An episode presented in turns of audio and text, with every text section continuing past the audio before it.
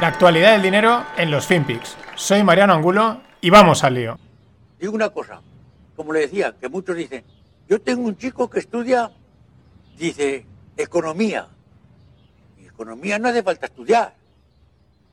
Eso es bien cierto, no hace falta estudiar. ¿Cómo que no? No hace falta. El hombre que gane cinco duros, que se gaste uno. Y ya está la economía. ¿Puedo hacer pipí? Eh, sí, claro, no hace falta que me preguntes, ya eres mayorcito. Gracias. Pi, pi,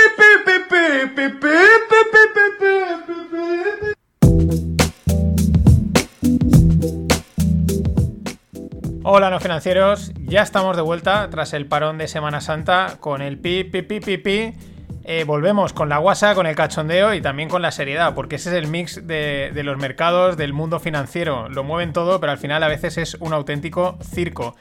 Antes de ir con los FinPix, que os voy a comentar pues algunas cosillas, algún detalle que ha pasado estas últimas dos semanas, algunas cosas que creo que pueden pasar.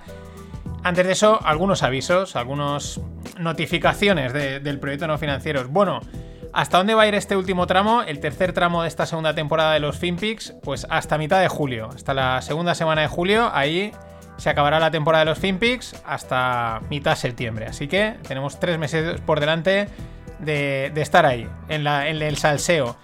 El fin de pod irá hasta final de junio. ¿Por qué? Porque ya sabéis que son ciclos de cuatro programas. Para los que se incorporen nuevo, eh, uno eh, un fin de va dedicado a divisas, eh, bonos y índices de acciones. El siguiente, metales y energía. El siguiente, agricultura y ganadería. Y el siguiente, cripto. Esos son ciclos de cuatro. Y tal y como cae, coincide que el último fin de, de junio se cerrará ciclo. Entonces, los fin de pods irán hasta todo junio, inclusive los FinPix hasta la segunda de julio. Y Rogle, pues a la marcheta. Eh, para esta semana ya tengo preparado, aún lo tengo que grabar, pero está cerrada la entrevista. La semana que viene también, siempre que no haya inconveniente. Vamos por el 18. Me he puesto como meta hacer 30 rogles, por lo menos. Luego igual hago 32 o 33, ya sabéis que depende un poco de... A veces cuesta cuadrar las agendas, se descuadran historias y no se puede. Pero bueno, por poner una cota he dicho, pues bueno, voy a hacer 30 y aunque aquí no hay temporadas en los rogles, sino que pues según van saliendo se hacen. Pero para que tengáis una idea, unos 30 rogles que también caerán pues como a mitad de julio. Y ya digo, pero eso no quiere decir que en, que a final, que en agosto no pueda salir otro. También en preaviso, con tiempo. Esto será un cambio en septiembre, pero por si acaso, pues lo podéis ir haciendo. Los que os molen los rogles, los, os- los oigáis eh, prácticamente semanalmente, podéis ir suscribiéndoos al canal específico en el que están solo los Rogle, que como bien valga la redundancia se llama Rogle. Lo tenéis en Evox, en Spotify, en Google, en Apple Podcast aún no me lo han dado de alta, pero me lo darán de aquí a verano. Eh, aquellos que queráis, pues os vais pasando porque probablemente, o casi seguro, en septiembre eh, los Rogle irán por el canal de los Rogle y los FinPix y el Fin de Pod pues por el canal principal. Porque bueno, mejor segmentar, los otros episodios son más atemporales, los Rogle, y los FinPix y el fin de pod pues son más temporales, ¿no? A lo mejor con tiempo oírte algo de hace un año, aunque hay gente que lo ha hecho. eh, un saludo a Adel, pero eh, bueno, mm, como que no tiene tanto sentido, ¿no? A lo mejor se puede perder un poco en el tiempo. Otra cosa más, que alguien me, alguno me lo había pedido, se ve que hay gente que le quema un poco el dinero y me decía, oye, tienes que montar una, una comunidad, tal, el tiempo que dedicas, es que eso hay que remunerarlo, tal. Bien, sí, lo estoy pensando, lo hace todo el mundo, pues ¿por qué no rascar algo de dinero? Pero tienes que crear al final algo con lo que estés un poco convencido y estoy pensando en ello. Entonces, mientras, pues micromecenazgo. Eh, una, una de eso que se llama Coffee. Entonces, si a alguien un capítulo le ha molado mucho, pues en las notas de todos los episodios, en la web en nofinancieros.com, en la newsletter, a la que ya somos 71 personas, suscribiros, vais a ver que hay un enlace que pone apoya el podcast o pone caña o cerveza a tu salud o café a tu salud. Pues bueno, si os ha molado el podcast y es que os quema el dinero, pues eh, entráis y, y, oye, pues la pasta me la gastaré en cervezas o en cafés. Eh, si ahí entra bastante, pues a lo mejor en contratar servicios de estos que hacen que el podcast vaya mejor y tal.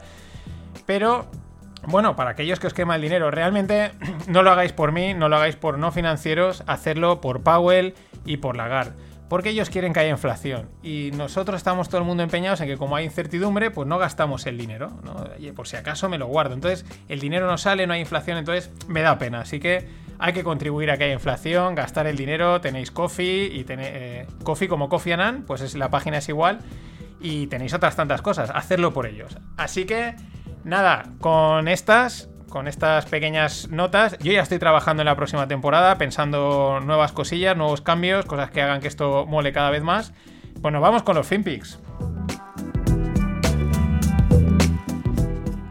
Bueno, algo que ha pasado importante estas últimas dos semanas es la movida de Archegos Capital. Un tal Juan, es un asiático, pero no Juan como sería aquí, H-W-A-N-G. Bueno, es un fondo que gestionaba unos 10 billions, 10 mil millones de la familia Juan, pero estaban apalancados hasta los 30 billions. Y de la noche a la mañana no pudieron hacer frente a, los requerimientos de capital, porque parece ser que una de las posiciones que tenían, dicen que en Viacom, pues había desplomado, había coincidido con esta caída que tuvieron las techs en, por febrero y de repente pues esto de un día para otro eh, pelados de capital. Y aquí esto es lo que mola, el circo, el circo financiero. Un poco, con todo el respeto, pero como siempre se ha dicho siempre, maricón el último. Es lo que hicieron Goldman Sachs, JP Morgan y Deutsche Bank. En cuanto se la olieron, empezaron a liquidar posiciones a cascoporro. Los últimos en verla, Nomura y Credit Suisse, que estaban ahí también le habían seguido dando juego a este Juan. Bueno, estas cosas pasan, ellos pueden afrontar Nomura y Credit Suisse en torno a pérdidas, dicen, de 2 a 3 billions, hay gente que dice que esto es más grave de lo que parece, bueno, etcétera. Hay que tenerla siempre este tipo de noticias en cuenta, porque puede ser la típica pieza que desencadena luego otras quiebras, por al final desaparece un dinero que se ha prestado y eso alguien lo tiene que poner, y hay alguien que no lo va a recibir, y por lo tanto habrán otros que igual no reciben. El típico efecto dominó no tiene por qué ser, pero al final en la crisis del 2008 pasó algo parecido con, con Islandia, ¿no? Y, con algún otro sitio. No tiene por qué, ¿eh? puede ser simplemente un hecho aislado, pero siempre hay que estar atentos. Recordaros que es la segunda, la otra que ha habido hace poco, eh, la de Green Seal, donde estaba David Cameron. Para mí, si esto lleva algo, pues lo veremos y lo contaremos. El detalle cuál es, lo de JP Morgan, Goldman Sachs, vamos, o sea, más listos que el hambre. antes, de, antes de que pasase, ellos ya estaban liquidando todas las posiciones y aquí a mí no me va a pillar, que le pille a otro. Ese es el juego de los grandes capitales en, los grandes mm, movimientos financieros. No es un suma positiva como la gran newsletter de Samuel Hill, sino es un suma cero. O gano yo o, o ganas tú. No hay más. En China, sigue coleando el temita de Jack Ma con los, con los chinos, ¿vale? ¿A qué guay China tal? Vale, pues eh, reestructuración del grupo Ant Group eh, a un holding financiero. ¿Por qué? Porque China quiere evitar el monopolio, el grupo era ya enorme, la salida a bolsa iba a ser espectacular, pero es que al mismo tiempo eh, Jack Ma tiene una universidad de superélite estilo Harvard que la había montado, pues bueno, le han suspendido las clases, no pueden dar clases, pero además presión sobre Alibaba para que se deshaga de sus medios de comunicación.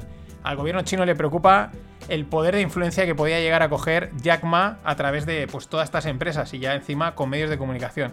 Y además, multa de 2.800 millones mm, a, Alibaba. Pero bueno, 2.800 eh, millones para lo que mueve esta gente es como si te pone una multita de 28 euros o algo así.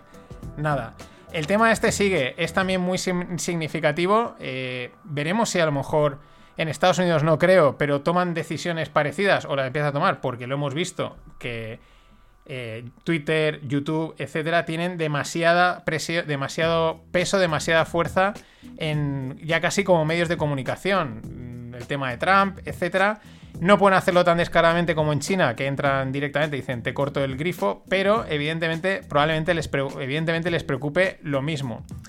Y para muestra, un botón. Joe Rogan, el gran Joe Rogan, un super podcaster, una referencia para muchos, y yo sé que también a muchos os mola, pues tiene problemas con Spotify. ¿Cuáles son los problemas? Que Spotify, que es una tecnológica sueco-estadounidense, que son del rollito pues eh, buenista y todas estas cositas, eh, muy demócrata y del Black Lives Matter y todas estas historias, que por un lado están bien, pero luego por otro se pasan. El otro día en el grupo de Telegram pasaba la noticia de una dirigente del Black Lives Matter, eh, del tinte comunista y tal, que se compraba una mansión de no sé cuántos millones de euros. Aquí en España eso lo conocemos sobradamente, o sea, no nos sorprende.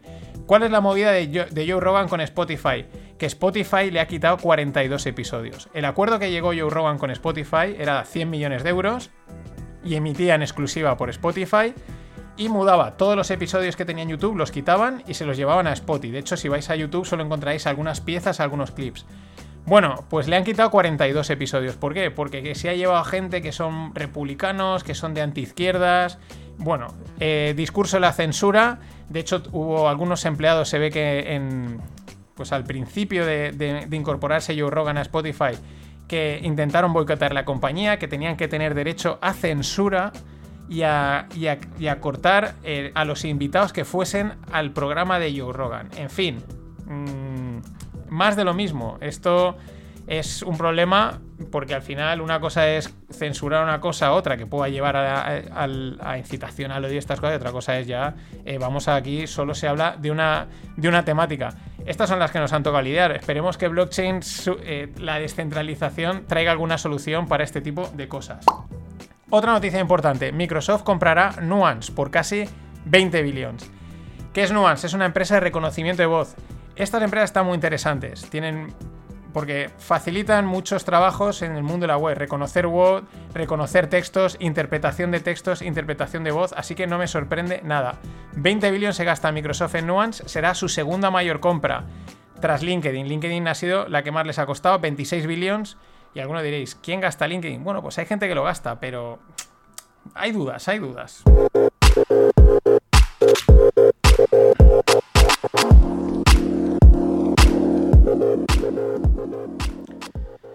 Y en el mundo startup, y porque me he acelerado, nos he dicho, bueno, qué cosas creo que se van a ir comentando de pues, la parte macro, de la parte de empresas, de aquí a final de verano. Eh, a principio de verano, perdón, pues yo creo que el tema de, China, de las tecnológicas, el tema de la censura es algo que va a haber que estar atentos.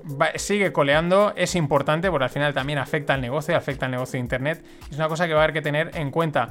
Vamos a ver también cómo está el tema del comercio internacional, los contenedores, la movida del Evergiven, del Evergreen, y que también parece que está empezando a afectar o directamente al tema de la inflación, de los productos, porque no hay contenedores. Bueno, toda esta castaña que se está cociendo a fuego lento o rápido, iremos viéndola. Yo creo que van a, van a salir bastante noticias de, ese, de, ese, de este tema. Ahora ya en startups.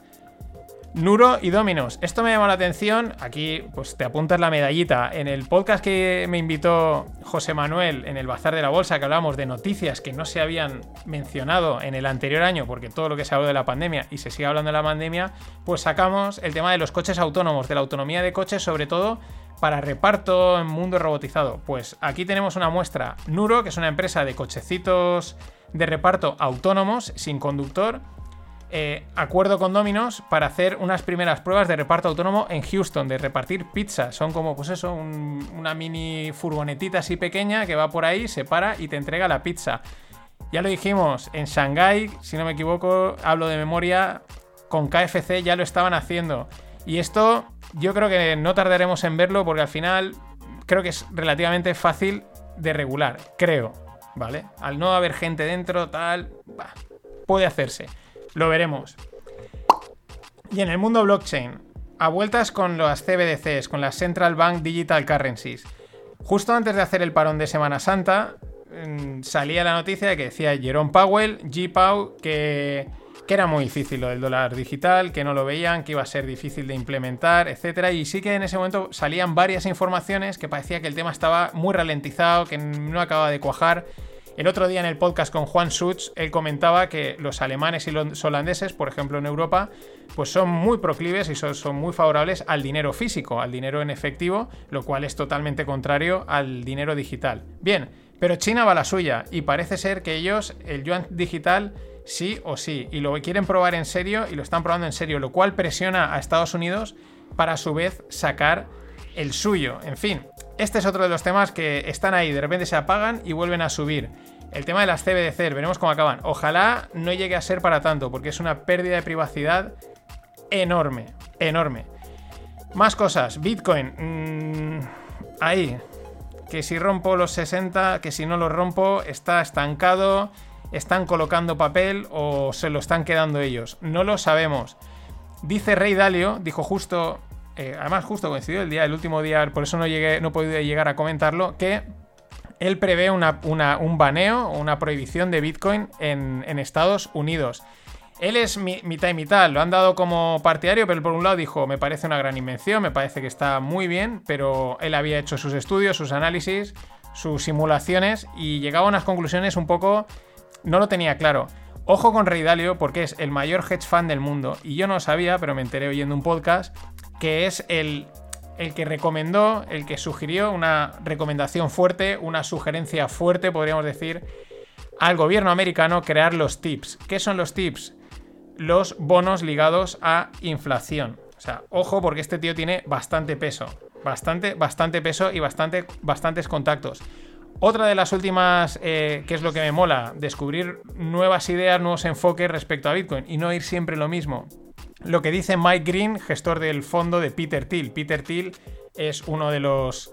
Ahora, creador de PayPal también, si no me equivoco, pero es uno de los grandes del mundo tecnológico. Y ellos tienen la mosca detrás de la oreja con China y Bitcoin. Dice que Bitcoin tiene, lo controlan muchos, muchos, muchos, más de un no sé cuántos por cien, unos dicen 60, otros 70, bien, de mineros de China, que podría ser un arma de debilitar la economía mundial. Alguien ha dicho también que un shock en las criptomonedas podría llevar a un shock en todas las, en todas las monedas mundiales. En fin, surgen dudas lógicas también, son riesgos que hay que tener en cuenta y eso es lo que se está cociendo. Esto es lo que se ha cocido en estas semanas y ahí estamos. Recordaros, seguimos eh, conmemorando los 500 años del gran hito de Magallanes. Y en estas dos semanas pasaron cosas hace 500 años. El 31 de marzo fue la primera misa en Filipinas. Se celebró en Mazazúa, Leite del Sur. Y el 7 de abril, es decir, hace nada, hace 4 o 5 días, llegaban a Cebú. Esto es que recomiendo mucho el libro de Stefan Zweig, Magallanes. Es un librazo y la historia es espectacular. Bueno, arrancamos el último tercio de la temporada. Gracias por estar ahí. Hasta mañana.